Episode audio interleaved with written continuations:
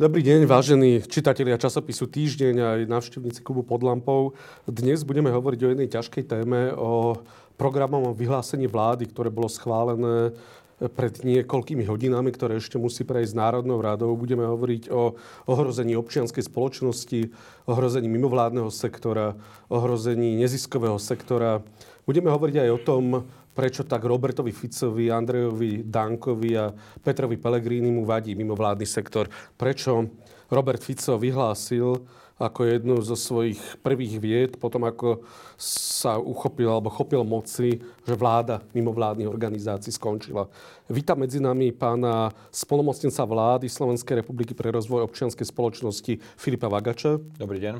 A takisto medzi nami vítam pána Marcela Zajaca, podpredsedu Rady vlády pre mimovládne organizácie a neziskový sektor a predsedu Komory mimovládnych a neziskových organizácií. Dobrý večer. Dobrý večer. Páni, pán Zajac, e, vy ste dnes pre denník SME vydali vyhlásenie za organizácie, ktoré zastupujete a za radu vlády, ktoré si dovolím na úvod prečítať. Oproti predchádzajúcim programovým vyhláseniam sa jeho aktuálne znenie nehlási k otvorenému vládnutiu, participáciu občanov na rozhodovaní vníma okrajovo, podporu dobrovoľníctva limituje na dobrovoľných hasičov a jasne deklaruje, že príde k reštrikciám v oblasti financovania mimovládnych organizácií.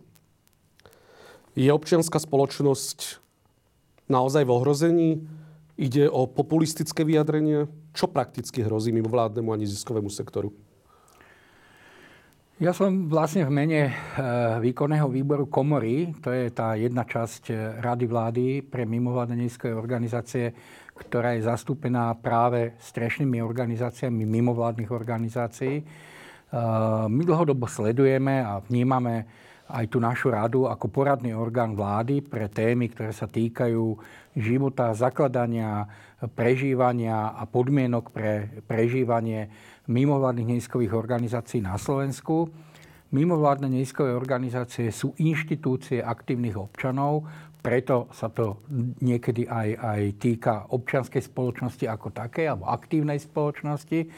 A preto my sme vlastne sledovali a sledujeme každé programové vyhlásenie vlády, už odkedy funguje aj Rada vlády, alebo odkedy funguje vlastne nejaká taká štruktúra stavovská mimovládnych organizácií, preto lebo tá potom určuje to, čo sa následovné 4 roky bude diať. Na programe vyhlásenie vlády sa v podstate celý ten legislatívny proces odvoláva potom v tých budúcich rokoch a, a preto sme ju veľmi, veľmi pozorne sledovali.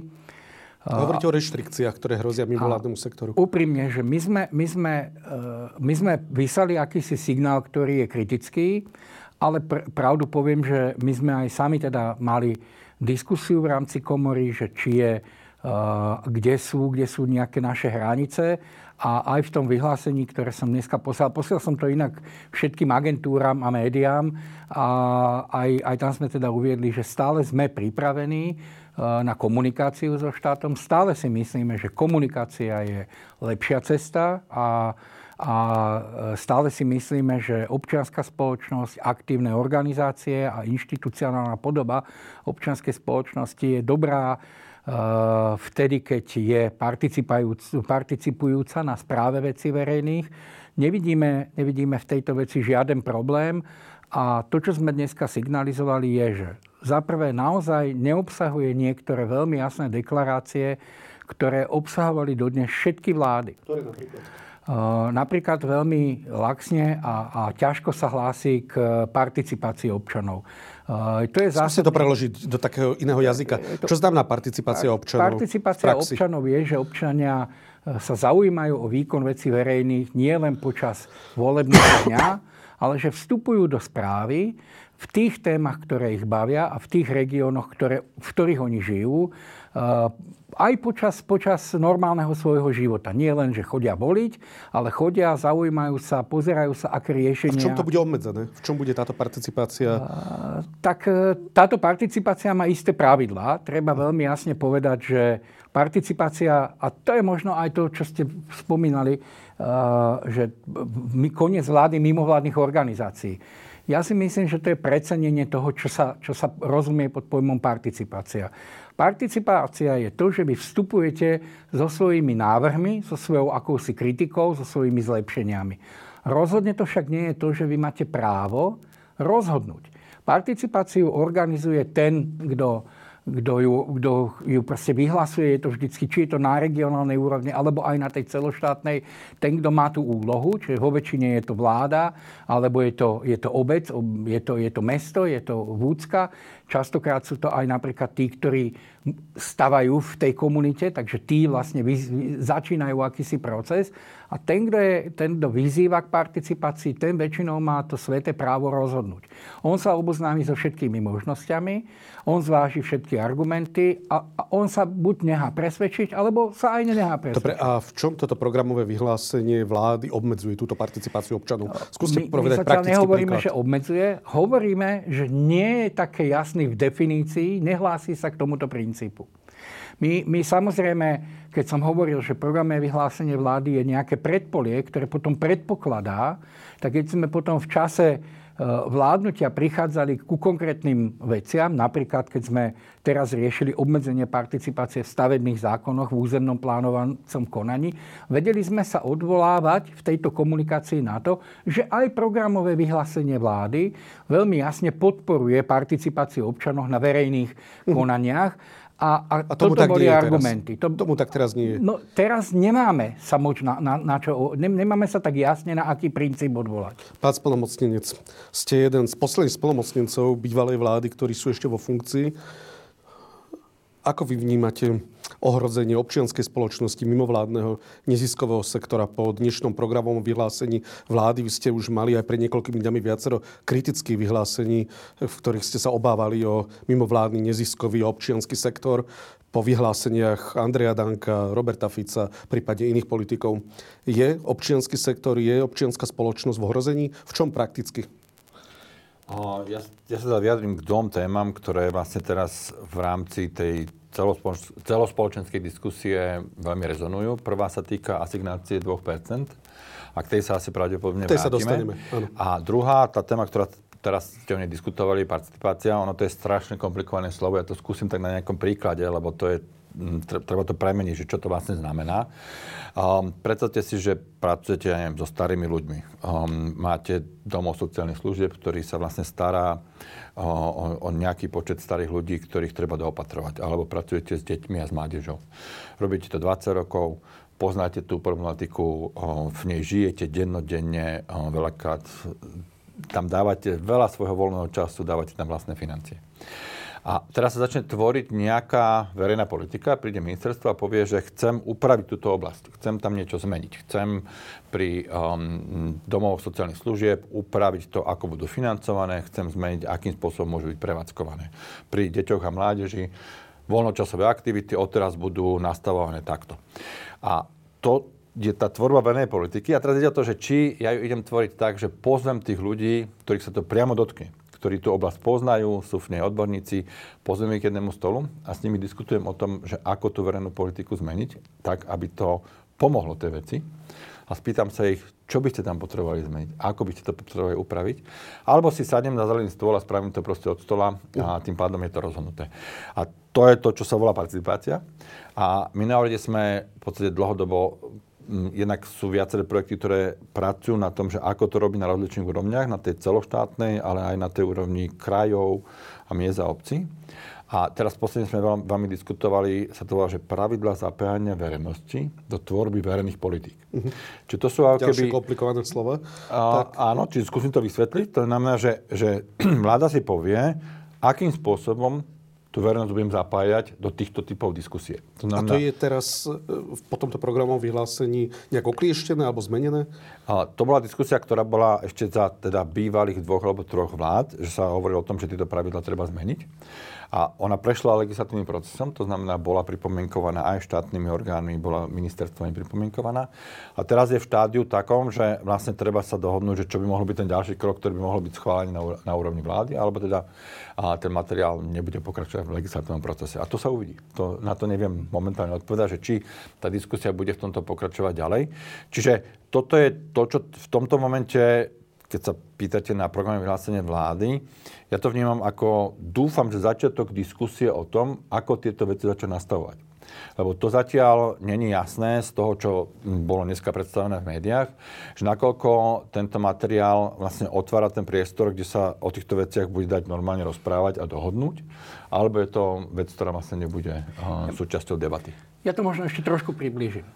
No tak výsledkom toho, že vláda chcela participovať, bolo založenie Rady vlády pre mimovládne neziskové organizácie. Preto, lebo to je vlastne istý inštitút, v rámci ktorého sa stretáva mimovládny sektor, neziskové organizácie, spektrum platformiem, ktoré pôsobia od životného prostredia, sociálnych služieb, vzdelávania, kultúry, za jedným stolom, obrazne, zase s rezortnými zástupcami vlády, ktorí, ktorí v rezortoch riešia tie isté témy. A, a to je nejaký orgán, kde my sme prichádzali áno, my sme vlastne definovali to, že poďme spolu rozprávať o tom, čo môže pomôcť tomuto sektoru a čo, čo mu môže naopak uškodiť. A my teraz nevieme. Preto, lebo toto je participačný prostriedok. To je nástroj na participáciu a participáciu vlády s predstaviteľmi mimovládnych organizácií. Rozumiem. Keď budú rušiť Radu vlády pre mimovládne organizácie, tak môže byť, že sa Budú nebudeme rušiť? mať... Ja, my, my o tom nevieme. Ja som ale povedal, že programové vyhlásenie vlády je, je návestidlo. To je, to, sú, to je niečo, čo predpokladá, čo sa môže a nemusí stať. Rozumiem. No a toto tam nebolo. To treba povedať otvorene. Že toto tam nebolo. Tam nebolo? Návrh na zrušenie rady vlády. Nebolo nie, tam. Nie, ale, ale, sa, áno. ale je to participácia. Hej, keďže tá participácia k nej sa ako si nehlásime, tak je možné, že pri nehlásení sa k participáciu môžu isté nástroje, ktoré tú participáciu umožňujú, môžu utrpieť. Jasné. Nemusia, ale môžu. Odkedy Robert Fico znova teda vyhral už štvrtýkrát, e, sa stal premiérom, tak mal viacero vyjadrení namierených proti mimovládnym organizáciám, neziskovým organizáciám. Dnes vyšlo programové vyhlásenie vlády. Skúste povedať v jasných bodoch, či tie hrozby, ktoré vyslovil Robert Fico, prípadne Andrej Danko, prípadne ďalší politici ako Robert Kaliňák, prípadne Erik Tomáš, minister práce, či sa naplňajú v tomto programu vyhlásení, či naozaj sa, čoho sa majú báť mimovládne organizácie, veľmi prakticky. no, niektoré veci tam neboli spomenuté, lebo tá debata napríklad, ktorá teraz v verejnosti pre, prebieha o asekučnom mechanizme, o tom, že sa 2% majú nejako opravovať, to v tom programe vyhlásení vôbec nie je. Tá téma tam vôbec nie je riešená, tým pádom sa veľmi ťažko dá odpovedať, že nakoľko ten mechanizmus bude upravený a či e, sa ten, toto prostredie zmení. A takisto tam nebola spomenutá to, čo sa dlhodobo v diskusii spomína od volieb, že budú, bude zákon o zahraničných agentoch. Toto takisto tam... Návrh Andreja Danka, myslím. A, viacerí politici to spomínali a, a v programovom vyhlásení to nie je. Čiže a, na jednej strane um, je verejná diskusia, ktorá prebieha o istých témach. Na druhej strane programové vyhlásenie, kde to není pomenované. Takže, Takže tie hrozby nedá... tam nevidíte nejak no. reálne? Alebo sú tam naznačené, je tam to predpolie, ktoré ste áno, spomínali, áno, áno. ale nie sú tam zahraniční agenti, neriešia sa tam dve asignačná daň, teda či to dať rodičom alebo nejakej mimovládke. Toto ale, nerieši programové ale, ale naozaj sa tam ako keby ukazujú niektoré črty. Napríklad tá, tá spomínaná jedna agentúra, ktorá má ako keby pomáhať alebo riešiť ako v jednej agentúre pomoc všetkým neziskovým organizáciám. Oni dokonca tam dali nejaké tri zásadné oblasti verejnej prospešnosti, ktoré by teda, a sme si prečítali... To ušlachtile, neušlachtile. Čo, tak sme si prečítali, čo teda považujú za ušlachtile, neušlachtile. Ja teda hovorím aj o tom, že tu je, to je opäť zase niečo, čo no nehovorí úplne jasne, že asignácia skončí, ale hovorí, že táto vláda nechce diverzifikovať rozhodnutia o tom, kto bude používať peniaze. Dokonca ani nie e, na úrovni toho, že dnes o týchto dotačných mechanizmoch rozhodujú jednotlivé ministerstva, čo znamená, že platí v týchto dotačných mechanizmoch istá odbornosť a istá ako keby známa v tom, do akej oblasti tie peniaze majú ísť. Lebo väčšinou začínajú vetom, že naplňajú stratégiu e, štátu v tej ktorej politike, že keď, sú to, keď je to podpora environmentálnych organizácií, tak naplňajú environmentálnu stratégiu, keď je to sociálnych, tak sociálnu stratégiu. A tým pádom je celkom jasne dané, že ten, kto o nich rozhoduje, tak tú stratégiu tvorí, pozná, napreduje v mhm. nej a má ako keby nejaký, som, v hlboké skúsenosti a odborný hľad do tej témy. Rozumiem. Pani, čoho sa konkrétne bojíte v praxi? Čo aké to budú mať praktické konsekvencie, tieto obavy, ktoré vyslovujete? Alebo kam to smeruje podľa vás? Ja by som na to zareagoval takto, že um, v podstate my obidvaja Pán Zajac tu zastupuje poradný orgán o, radu vlády. Áno. Spolumocnenec je tiež poradný orgán vlády. A tak a, keď a, by sme rozmýšľali nad tým, že čo tej vláde poradiť a, a čomu sa vyhnúť, je presne, keď sa bavíme o jednej agentúre pre všetky témy, tak tá rada by znela, že asi sa nedá dať všetko do jedného vreca a asi nebude celkom účelné, keď spojíme podporu kultúrnych organizácií s podporou vzdelávacích organizácií a ešte teda sociálnych. To znamená, že ten súčasný systém, ktorý hovorí o tom, že niektoré témy sú, sám, sú dostatočne dôležité na to, aby sme mali mechanizmus, ako ich podporovať, myslím si, že by bolo dobre zachovať to, aby ten mechanizmus podpory fungoval na princípe tematických rozdelení. Tomu Európska únia hovorí subsidiarita. Rozumiem. A skúste povedať, aký to bude mať praktický dopad. Napríklad no. na malé mimovládne organizácie, alebo čoho sa ano. konkrétne bojíte pre tie tisícky malých mimovládok, ktorí napríklad e, čerpajú z asignačnej danie hlavný zdroj príjmov. Dostaneme sa asi k tomu hlavnému, preto lebo to tak trochu lícuje s tou stratégiou k tej asignácii. A, ale tá a... nebola spomínaná na programu Nebola vyhlásení. spomínaná, ale, ale povedzme si, že, že tam jednou z tých najväčších cností asignácie je tá diverzita v tom, kto rozhoduje o použití peňazí. Dneska, a my to hovoríme, asignácia, a teraz nebudeme hovoriť len o tej jednej časti asignácie, ale o celej asignácii, tak dneska o tom rozhodujú subjekty, ktoré tvoria e, dane, platia dane a teda majú nejaký, nejakú daňovú Takže my povinnosť. napríklad. Je to 1 169 tisíc subjektov. Áno. To je, ja som to už v jednom rozhovore hovoril, to je ako s receptormi. Tým máte lepšiu chuť, čím máte viacej chuťových pohárikov. Tým máte lepší zrak, čím viacej máte tyčiniek. To je proste, tak to je, tým je orgán senzitívnejší, čím viacej má tých citlivých. Tento systém hovorí o tom, že citlivosť na spoločnosť prejavuje 1 169 subjektov. Vyzbiera sa, sa okolo 43 miliónov, myslím, že to bolo... Nie, to je, to je dokopy, keď hovoríme o celom... sociálnu oblasť, myslím. Áno.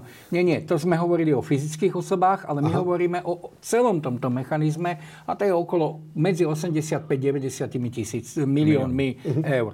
Čiže je to, je to takýto veľký. Je to pre sektor významný, pre jeho, by som povedal, eh, administráciu, pre jeho väčšiu vôľu, väčšiu slobodu je to, je to rozhodujúci.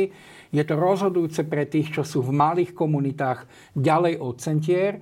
Je to, je to rozhodujúce pre tých, ktorí nemajú zručnosti v písaní projektov do veľkých grantových schém. A, a je to naozaj dôležité v tých oblastiach, kde napríklad ten štát ne, ne, ako keby tú, tú službu neplní. Nemá, nemá to. Nie, nie vo všetkých to je, ale sú také, ktoré, na ktoré sú naozaj citliví viac občania ako, ako, ako inštitúcia, ktorá spravuje občanov. Takže tam to no. môže mať veľmi, veľmi fatálny. A my sme sa z toho programového vyhlásenia dozvedeli, že tak ako my si strašne ctíme tento mechanizmus, lebo je takto senzitívny a takto spravodlivý, tak sme sa dozvedeli, že táto vláda dokonca si nectí ani senzitivitu viacerých ministerstiev, ale chce to všetko dať do jedného úradu a, alebo jednej nadácie, alebo jedného programu, jednej, jedného fondu. A, ale v programovom vyhlásení to už nebolo takto e, Nie, to jasne. Je, tam je to troška iné. Tam je, to oni tam nazývajú. je spoločná agentúra, ktorá sa dá dotácií, ale toto je o daniach. To znamená, že tam treba povedať, že v podstate je to 20 rokov celospoločenská dohoda, že stát si povedal, že tie dane, ktoré vyzbiera, dáva na, nejak, na financovanie nejakých verejných služieb. Niečo dáva cez ministerstva, niečo dáva cez inštitúcie a pri 2% si povedal, že využije občanov, aby tam, kde sú najmenšie komunity, kde ja neviem, 5 mám, zistí, že naše deti nedostávajú dostatočnú terapiu, uh-huh. tak si môže v podstate vyzbierať a tie 2% dane dať na to, aby tie deti tú terapiu dostali. A to je ako keby unikátne na tom mechanizme, že ten vidí úplne do toho posledného miesta a ten štát sa preto, preto rozhodol, lebo tam až nedočiahne. A povedal si, že dobre, a milí občania, keď vidíte, že niekde je veľká potreba, tak 2% tej verejnej služby môžete zabezpečiť takto. A tam ide o to, že či zostane zachovaný tento mechanizmus, že vlastne tá verejná služba bude poskytnutá za tieto dane, alebo povieme, že to, čo je doteraz poskytované, treba zmenšiť a treba to zúžiť. Lebo tá celá debata prebieha o tom, že či rozšírime ten asignačný mechanizmus o to, čo sa prispieje rodičom, to znamená, že dáme, že 2 plus 1, alebo 2 plus 2, alebo akékoľvek rozšírenie, tam ten sektor nemá s tým problém. Len hovorí, že to, čo momentálne zabezpečujeme za tie 2%, tak to sú služby v sociálnej oblasti, vo vzdelávaní, v tých oblastiach, kde je najväčšia potreba v rámci daných komunít. A to hovoria, že zachovajme to, lebo tá potreba sa ukázala jednoznačne ako veľmi veľká. To znamená, tie 2% sú naozaj využívané na 100%. Ale rozšírme to o ďalšie Mm, ďalšiu asign- ďalší asignačný mechanizmus, ktorý prispieje aj na rodičom na ten rodičovský príspevok. To znamená, že keď k tomu pridáme 1%, je to v poriadku. S tým neziskové organizácie nemajú žiaden problém, ale najpodstatnejšie je to, že neziskové organizácie sú len nástroj. Ten štát povedal, že lebo štát nemôže dať dane fyzickej osobe. On to nemôže dať tým mamám. Pretože potrebuje skontrolovať, to sú verejné zdroje. Ano. Akým spôsobom toho použiť? Čiže štát povedal, že podmienkom na to, keďže sú to verejné zdroje, je to, že to musí ísť cez neziskovú organizáciu, ktorá si vedie účtovníctvo a ukáže ten účel, ako tie peniaze boli, preukáže ho, že ako boli minuté. Dobre, tak to, čo chce vlastne minister Erik Tomáš? On prečo hovorí, že on hovorí, musíte sa rozhodnúť buď pre rodičov, alebo pre nejakú mimovládnu organizáciu, no, napríklad on, nejaké združenie matiek. On, napríklad, on stav, stavia ľudí pred ja to nazvem Sofinu voľbu, že teraz si predstavte rodinu, kde ja mám postihnuté dieťa a na druhej strane mám rodiča. Uh-huh. A teraz sme naozaj boli, tých 5 mám, to používam ako príklad, že tých 5 mám bolo dohodnuté, že pomôžete môjmu dieťaťu, ale aj no, dieťaťu v tej ďalšej rodine. Proste dohodli sa, že pomáhajú týmto deťom. A teraz ja ako rodič budem postavený pred voľbu, že pomôžem môjmu postihnutému dieťaťu, ale pomôžem rodičovi. Nedá sa to spraviť naozaj tak, že pomôžem jednému aj druhému? Takže sa nedá roz, rozdeliť, že percento tomu, percento tomu. Nie. Buď sa rozdelíte roz... 2% rodičom, alebo 2% mimo vládke nejakej. V, tom, v, tomto v tomto momente ten návrh, ktorý prichádza, je to, že môžete dať buď alebo. Iba buď a, my, a my hovoríme o tom, že dajme aj aj. Dobre, je podľa vás za týmto návrhom nenávisť Roberta Fica voči mimovládnym organizáciám, no. alebo je prehnané takéto tvrdenie? Pretože to jeho vyhlásenie, skončila vláda mimovládnych organizácií, bolo dosť silné. A to by sme tak očakávali z úst Vladimíra Putina alebo Viktora Orbána. My ho počujeme o nášho premiéra. My nemôžeme počuť tieto tvrdé slova úplne takto v éteri, preto lebo to je na prvú. Ale čo sme počuli? Počuli sme, že pán, pán pán minister povedal, že keď vám bude chýbať, keď teda v tej konkurencii tie rodiny nedostanú, mm, tak my tie slušné, či ak tomu povedať, nie slušné, ušlachtilé, ušlachtilé, my ich podporíme práve z toho nejakého vládneho mechanizmu.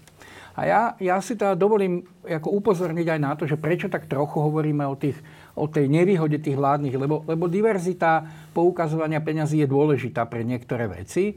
A ja, ja si teda dovolím nejaké dva príklady na toto uviezť, že my sme aj v tom našom hodnotení programového vyhlásenia vlády toto dokonca tento, tento, túto ambíciu označili trochu za smerom k Orbánovému e, vládnutiu. Preto, lebo toto sa reálne v Maďarsku stalo, kde naozaj istú časť tejto asignácie, nezrušili ju celú, ale istú časť peňazí, ktoré boli určené pre asignáciu, spravili z nej takýto fond a z tohto fondu, ten je, ten je veľký, a z tohto fondu oni podporujú tie slušnejšie, alebo ako ušlachtilé organizácie, a ktoré si vyberú.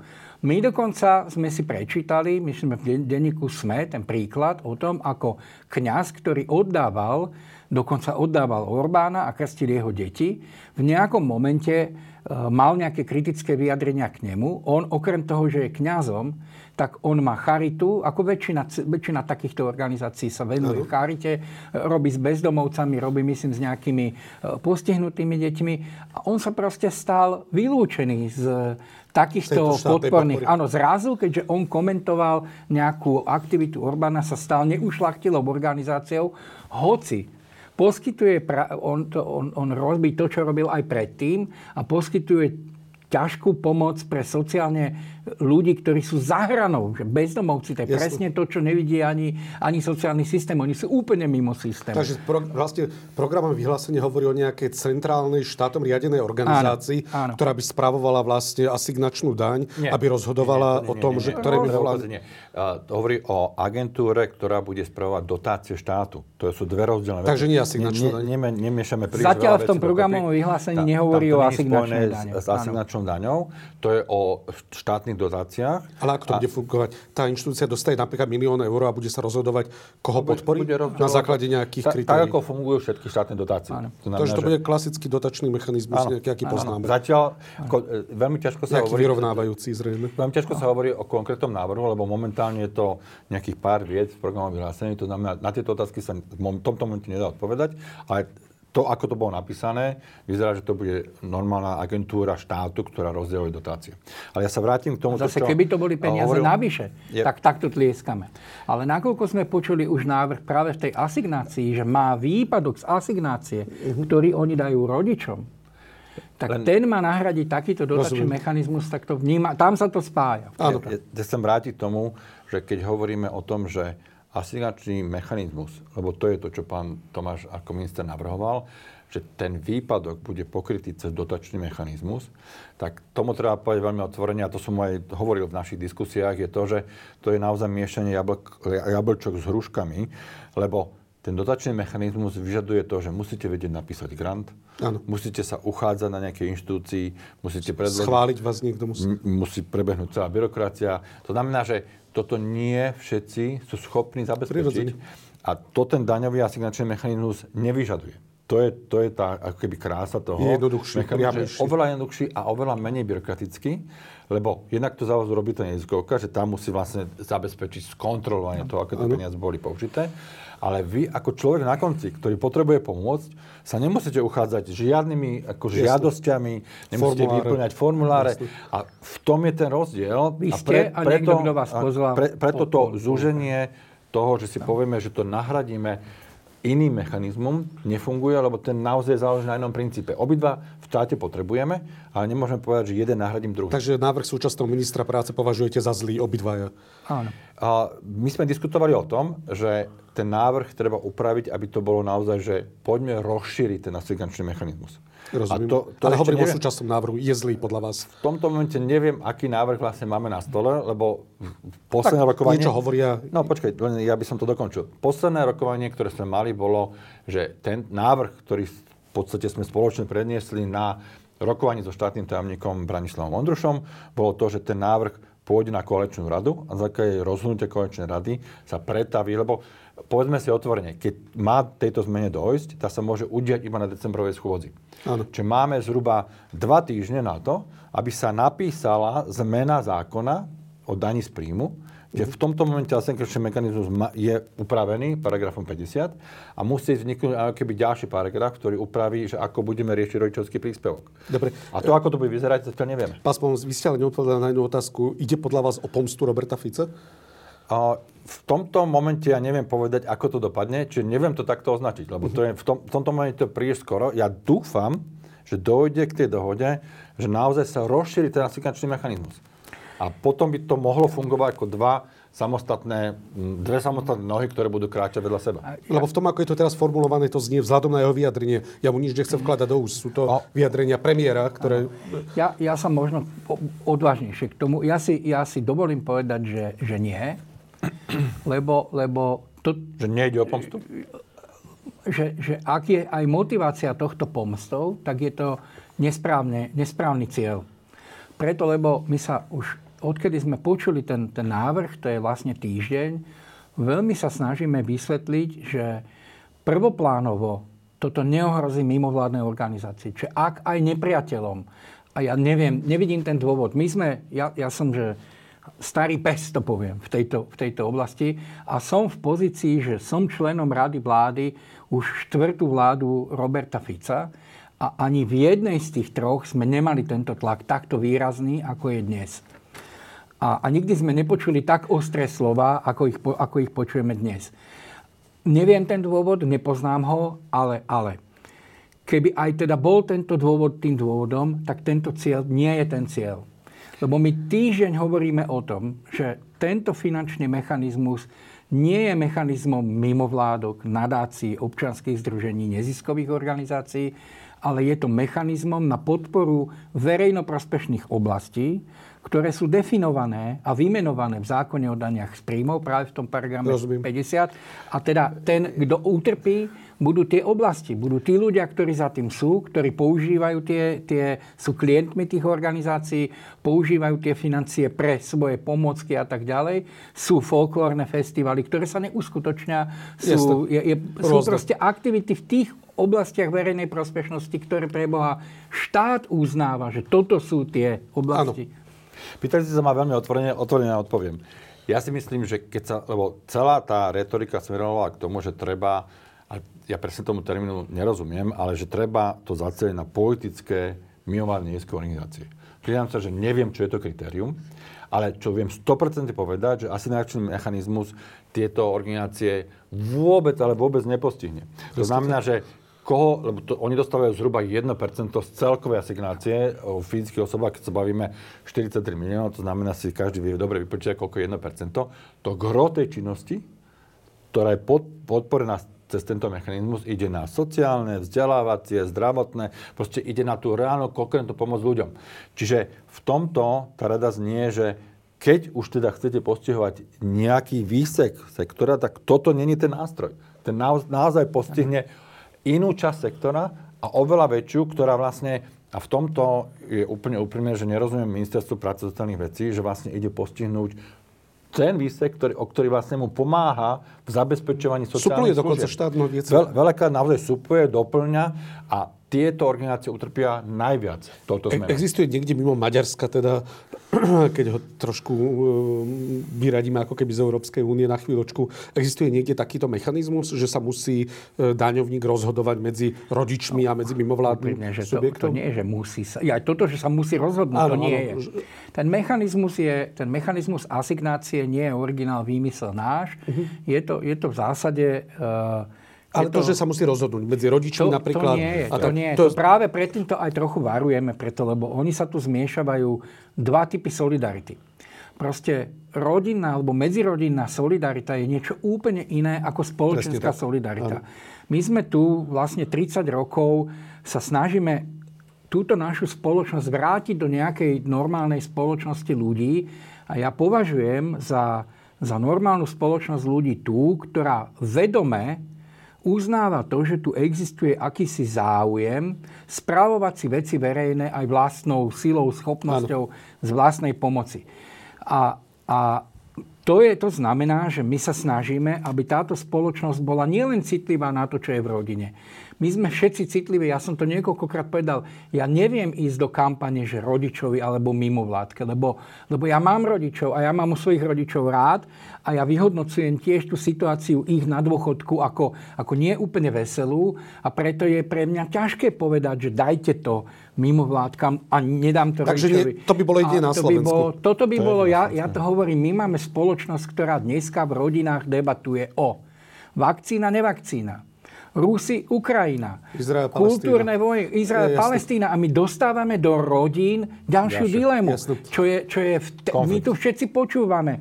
A neviem, či aj to programové vyhlásenie sa tak nevolá. Zmier a spoločenský zmier a kľud a ukludne. Ale zdá sa, ako keby trošku reflektovalo toto programové vyhlásenie, túto diskusiu, ktorú ste aj vy vyvolali vo svojich pozícií, lebo nie je to tam už tak, tak striktne uvedené. Smeruje to k tomu, je toto predpolie, ako ste povedali, naznačuje to. Ale chcem sa vás zapýtať na jednu vec. Vy ste hovorili o ušlichtile ušlachtile, neušlachtile. Hovorili ste o nejakých troch kategóriách. Ktoré sú to tie ušlachtile? Ktoré sú to tie, ktoré chce štát podporovať? Sú nejak vymenované? Keby boli oni len tými oblastiami verejnej prospešnosti menované, bolo by to dobre.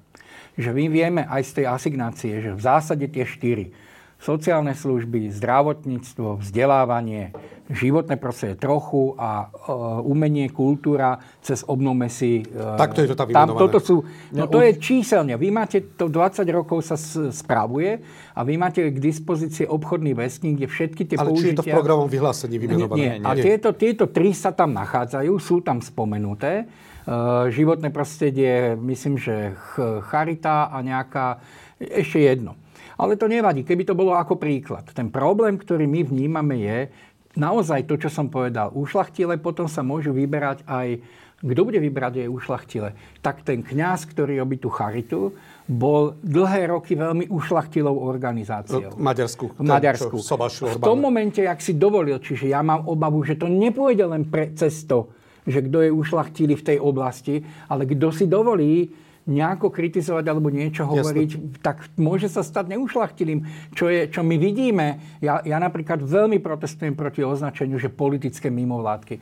Lebo tu sa, tu sa naozaj stiera. My hovoríme, sa, my hovoríme o tom, že verejná politika je vec verejná a ľudia sa majú zaujímať o to, čo sa deje okolo nich. Pán Spolnos, chceli ste reagovať? Áno, chcel som reagovať v tom, že v zákone sú presne vyvojnované oblasti, ktoré tento štát pokladá za verejnoprospešné. Ano. A ísť nad rámec tohto je to, čo začne rozdielovať spoločnosť. Čiže podľa mňa úplne opačné, čo to programové vyhlásenie hlása, keby v tom prvotnom, že tu spoločnosť nechce alebo chce zastaviť to rozdielovanie. Lebo akékoľvek ďalšie kritérium, či sa niekto vyjaduje kriticky alebo menej kriticky alebo viac kriticky. Neviem, na základe čoho budeme posudovať dotáciu, že tento sa vyjadroval ešte dostatočne kriticky alebo príliš málo kriticky a tento už príliš veľa. Čiže to je, to je akékoľvek ďalšie zavedenie toho, že na základe čoho ja rozhodujem v štáte, je nebezpečné z pohľadu toho, že v tom momente to bude to staré rímske rozdielové panuj, že tá politická moc si začne uzurpovať to, že z teba urobím, že ty si dobrý a z teba urobím, že ty si zlý. A to vždycky zle dopadlo. V celej histórii ľudstva toto je zlý smer. Čiže to varovanie, ktoré by som ja mal ako zasa, ako niekto chce poradiť vláde, je v tom, že zostaňme pri tých verejnoprospečných tituloch a posudzujeme kvalitu služby. Oni zrejme, tie, ktoré sa chcú vyjadrovať k politike, to sa núka z toho aj, čo hovoríte, alebo ako teraz momentálne vyzerá tá ja Sa vrát, ja sa vrátim späť k tomu, čo som hovoril na začiatku ako príklad. Keď niekto naozaj, že dlhodobo, ja neviem, 10-15 rokov pracuje s mladými ľuďmi, alebo sa stará o umierajúcich ľudí, on v tej oblasti sa naozaj vyzná a orientuje sa. A teraz príde nejaký politik alebo verejná politika, ktorá ide predefinovať to, ja použijem plamienok. Okay? Plamienok sa stará o zomierajúce deti. A teraz dlhodobo bojuje za to, aby vôbec paliatívna starostlivosť bola súčasťou nášho zdravotníckého systému. Podarilo sa mu presvedčiť ministerstvo zdravotníctva. Vtedy, keď sa písal ten zákon, vstúpil do politiky alebo nie? A má právo ovplyvniť to, keď ja sa venujem zomierajúcim deťom, naozaj, že 10 rokov ich zachraňujem, zachraňujem ich rodiny, mami, súrodencov. Vyznám sa z tej problematike a dal som jej naozaj úplne všetko. A teraz, keď príde táto verejná politika na stôl, tak ja to nepokladám za to, že tú organizáciu umlčím a poviem, že ty nemáš právo vstúpiť do politiky, lebo sa verejná politika upravuje. Práve ten je, vtedy je ten moment, kedy ona do toho má vstúpiť. Ja ako politik si ju myslím si, že musím pozvať k ústolu a dovoliť jej tú verejnú politiku ovplyvniť. Lebo to zrejme bude jediný kľúč, ktorý môžu použiť tieto organizácie alebo tieto centrálne dotačné nejaké organizácie, ktoré budú teda dotovať ich politické vyjadrenia. ale preto rozumiem, hovorím, že, že je to absurdné. Že, preto hovorím, že tomu nerozumiem, lebo keď sa verejná politika dotýka tej oblasti, v ktorej pracujem, Jasne. tak ja do, do toho Úprimne. potrebujem vstúpiť ano. a ovplyvniť to, ako nakoniec bude prijaté niečo v parlamente. Mimo vládky zo škôl. Takéto vyjadrenie zaznelo z niektorých politikov. Ako si ho vysvetľujete? No, ja si to vysvetľujem, zatiaľ sme to naozaj počuli len od veľmi extrémistických politikov. Toto napríklad sa mi veľmi páči, že minister vnútor školstva momentálne čelí tomuto narratívu, ktorý dostal. Dokonca už čelil aj kritike, že teda takto dlho vláda nevydrží, lebo ano. ministri hlasu neposlúchajú. Ale on, keďže sa teda zoznámil s tým prosedím, tak presne vie to, čo tu teraz pred chvíľou pán Stonc povedal, že to sa proste nedá. To sa, na to kategória nie je. To je naozaj len nejaká osobná vec, kde máte skúsenosť, že niečo je na vašu osobu alebo na vašu politickú stranu.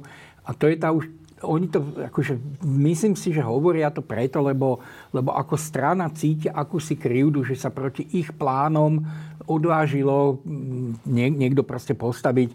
Väčšinou sú to aktívni občania, alebo neaktívni občania.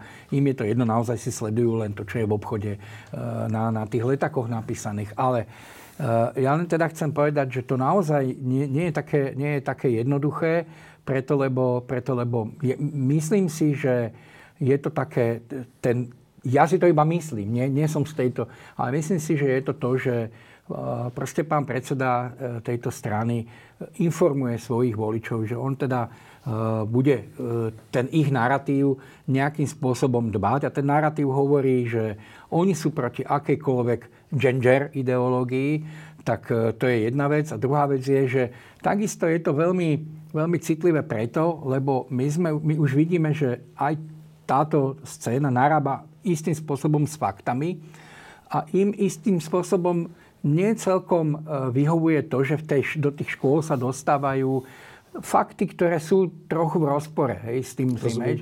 Ja napríklad vnímam ako keby veľmi silný tlak na organizácie, ktoré sa hi, venujú povedzme histórii. My, my, sme, my sme krajina, ktorá sa vôbec nevy, s totalitami vôbec nevysporiadala. A, a ani s jednou. A, a ja mám veľmi silný pocit, že práve takéto učenie v tej histórii, aby sme vedeli predchádzať niektorým veciam, ktoré potom končia fatálne. Tisovú ulicu vo Varíne máme a tej sa nevieme len zbaviť. Áno, a to je proste, prečo nechcú, aby takéto organizácie boli na školách, lebo to, oni vedia, že to pôsobenie na mladých ľudí je veľmi dôležité. Pán spolumocnec, ako vnímate ja, toto vyjadrenie? Ja mám rád konkrétne príklady a použijem príklad, ktorý poznám z praxe, lebo som sa s tou organizáciou stretol o, v konkrétnych situáciách, kde som zažil, akým spôsobom vlastne na tie školy vstúpili a čo robili. A volá sa Teach for Slovakia, presvedčajú v podstate mladých ľudí, že na dva roky zastavia svoj život, povedia si, že nie, nebudem teraz rozvíjať svoju kariéru, nebudem chodiť do školy, dva roky pôjdem do nejakých chudobných komunít a budem slúžiť a pomáhať v tom, a dostanú na to veľmi malé peniaze, v podstate na prežitie, a, a aby sa venovali deťom, tohto znevýznaného prostredia a pomáhali im v školách, aby si dobrali matematiku, prípadne učia, proste robia konkrétnu vec pre danú školu na to, aby tie deti prosperovali. A áno, sú na škole, sú aj v tých komunitách a teraz čo povieme, toto je činnosť, ktorá už je zakázaná alebo ešte nie je zakázaná. Zasa sa mi strašne ťažko hľadá tá hranica, že kedy a ktorá činnosť, a v tomto naozaj ocenujem postoj pána ministra, ktorý povedal, že nevidím dôvod na to, aby som ja teraz začal ako keby kádrovať. Na to si tá daná škola predsa môže prijať svoje rozhodnutie. Tam je riaditeľ, ktorý je zodpovedný, má tam učiteľský zbor, čiže oni sa samostatne rozhodujú v tej danej komunite, kto mi ako pomáha a prečo tu chce mať niekoho, Jasne. kto prichádza zvonka. A toto by som nechal a, a poďme, po, poďme ešte jednoduchšie. Rodičovské združenia. Drvivá väčšina týchto združení je registrovaná. Občanské združenie. A... Pani, ale chcem vám poslednú otázku dať a chcem sa vás opýtať bez nejakých zbytočných hyperbol, ale úprimne a otvorene ehm, titulky mnohých novín zaplavili slova ako urbanizova, urbanizova, urbanizácia, prepačte, Slovenska, urbanizuje sa Slovensko, ehm, Putinovo Slovensko, ehm, strácame slobodu, mimo vlády sektor zaniká, len teraz čo si narýchlo spomínam na niektoré titulky. A chcem sa vás opýtať ako ľudí, ktorí nechcem povedať, že stoja na správnej strane, lebo to, to znie tak to, trošičku hlúpo alebo prvoplánovo, ale sú ľudia, ktorí myslím, že sú demokrati a ktorí milujú slobodu. Urbanizuje sa Slovensko týmto programovým vyhlásením, ale nielen ním. Urbanizuje sa Slovensko vyhlásením mm, Roberta Fica o tom, že vláda mimo vládiek skončila, alebo návrhom asignačnej dane ministra Erika Tomáša, alebo inými vyjadreniami Andreja Danka, ktorý hovorí o zahraničných agentoch. Ako to vy vnímate úprimne z titulu svojho postu Pán spolomocnenec. No, um, to, že po voľbách v spoločnosti vznikli uh, veľké obavy, to je jednoznačné. To, to, Ale za seba hovorte. Áno, ja za seba. Áno, potrebujem k tomu Dobre. dostať. Čiže uh, to vnímam, že je súčasťou celospoločenskej diskusie. A uh, to, akým spôsobom sa ustojí zachovanie takých tých základných princípov demokracie, tak to je, a tam, tam idem už za seba, to je na každom jednom z nás. A ja v tomto momente odmietam stratiť nádej. Lebo ja mám pocit, že to zažívam v tých diskusiách s kamarátmi, s blízkymi ľuďmi, že čas spoločnosti, keby prijala ten rozsudok volieb, dám to do ovocoviek, ako rozsudok nad nádejou, že v podstate v tejto krajine, na Slovensku, máme šancu a bude pokračovať ten vývoj krajiny, ako, ako mu ja verím. Prečo tu zostávam, prečo tu chcem ďalej žiť. A ja osobne chcem za to veľmi zabojovať. A toto mám pocit, že je dôležité sa ako keby baviť o tom, že akým spôsobom ja môžem prispieť a preto som zostal tam, kde som zostal a pokračujem a snažím sa čo najviac vysvetľovať, bojovať a ustať niektoré tie, nazvem červené čiary, nazvem ich mm, rozhodnutia, ktoré vlastne budú alebo nebudú príjmané, aby to zostalo v tej spoločnosti zachované. Aby som tu ja vládal a chcel žiť ďalej. A ja stále túto nádej mám. A chcem si ju ponechať. Ďakujem za tú nádej a napriek tomu sa chcem opýtať, nechcem vás tlačiť do tej odpovede, vy ako spolomocnec, urbanizuje sa Slovensko alebo neurbanizuje momentálne vzhľadom e, na tento vývoj smerom mimovládnemu a neziskovému sektoru? Príliš skoro. Takže zatiaľ nie. O, ako, ešte raz, mám obavy a na druhej strane robím všetko preto, aby sa tie obavy nenaplnili. Nechcem od vás počuť, že áno. No, no, ja chcem ja, vedieť, ja, to, že, čo si Ja sa nechám dostať asi do áno, nie, lebo naozaj je príliš skoro, ale to, že ja takisto vnímam a tie ob- obavy dokonca formulujem, hovorím priamo pánu ministrovi. To znamená, že vnímam to, že isté nebezpečenstvo tu naozaj nastáva, ale to, že sa nevzdám a chcem ďalej bojovať, aby sa k tomu neprišlo, tak to v tom chcem ďalej pokračovať a budem. Pán Zajac, urbanizuje sa My sme, Slovensko my sme nie? pomenovali a dokonca sme aj použili, použili tento výraz, ktoré e, tie, tie, ktoré tie pre, predsavzatia, lebo takto vnímame, e, naznačujú to, že by mohli naozaj v budúcnosti tie návrhy, ktoré z nich budú, e, ktoré, ktoré už budú reálne na stole, ktoré by mohli naplniť tieto obavy, že, že vytvára si priestor na to, aby to mohlo byť. Momentálne to nie je. Momentálne sa programové vyhlásenie vlády ani nemá dopad. Mm-hmm. Konkrétny, to nie je legislatívne, to nie, nemá to formu zákona, podľa toho sa nemení ešte správanie sa, ale naznačuje.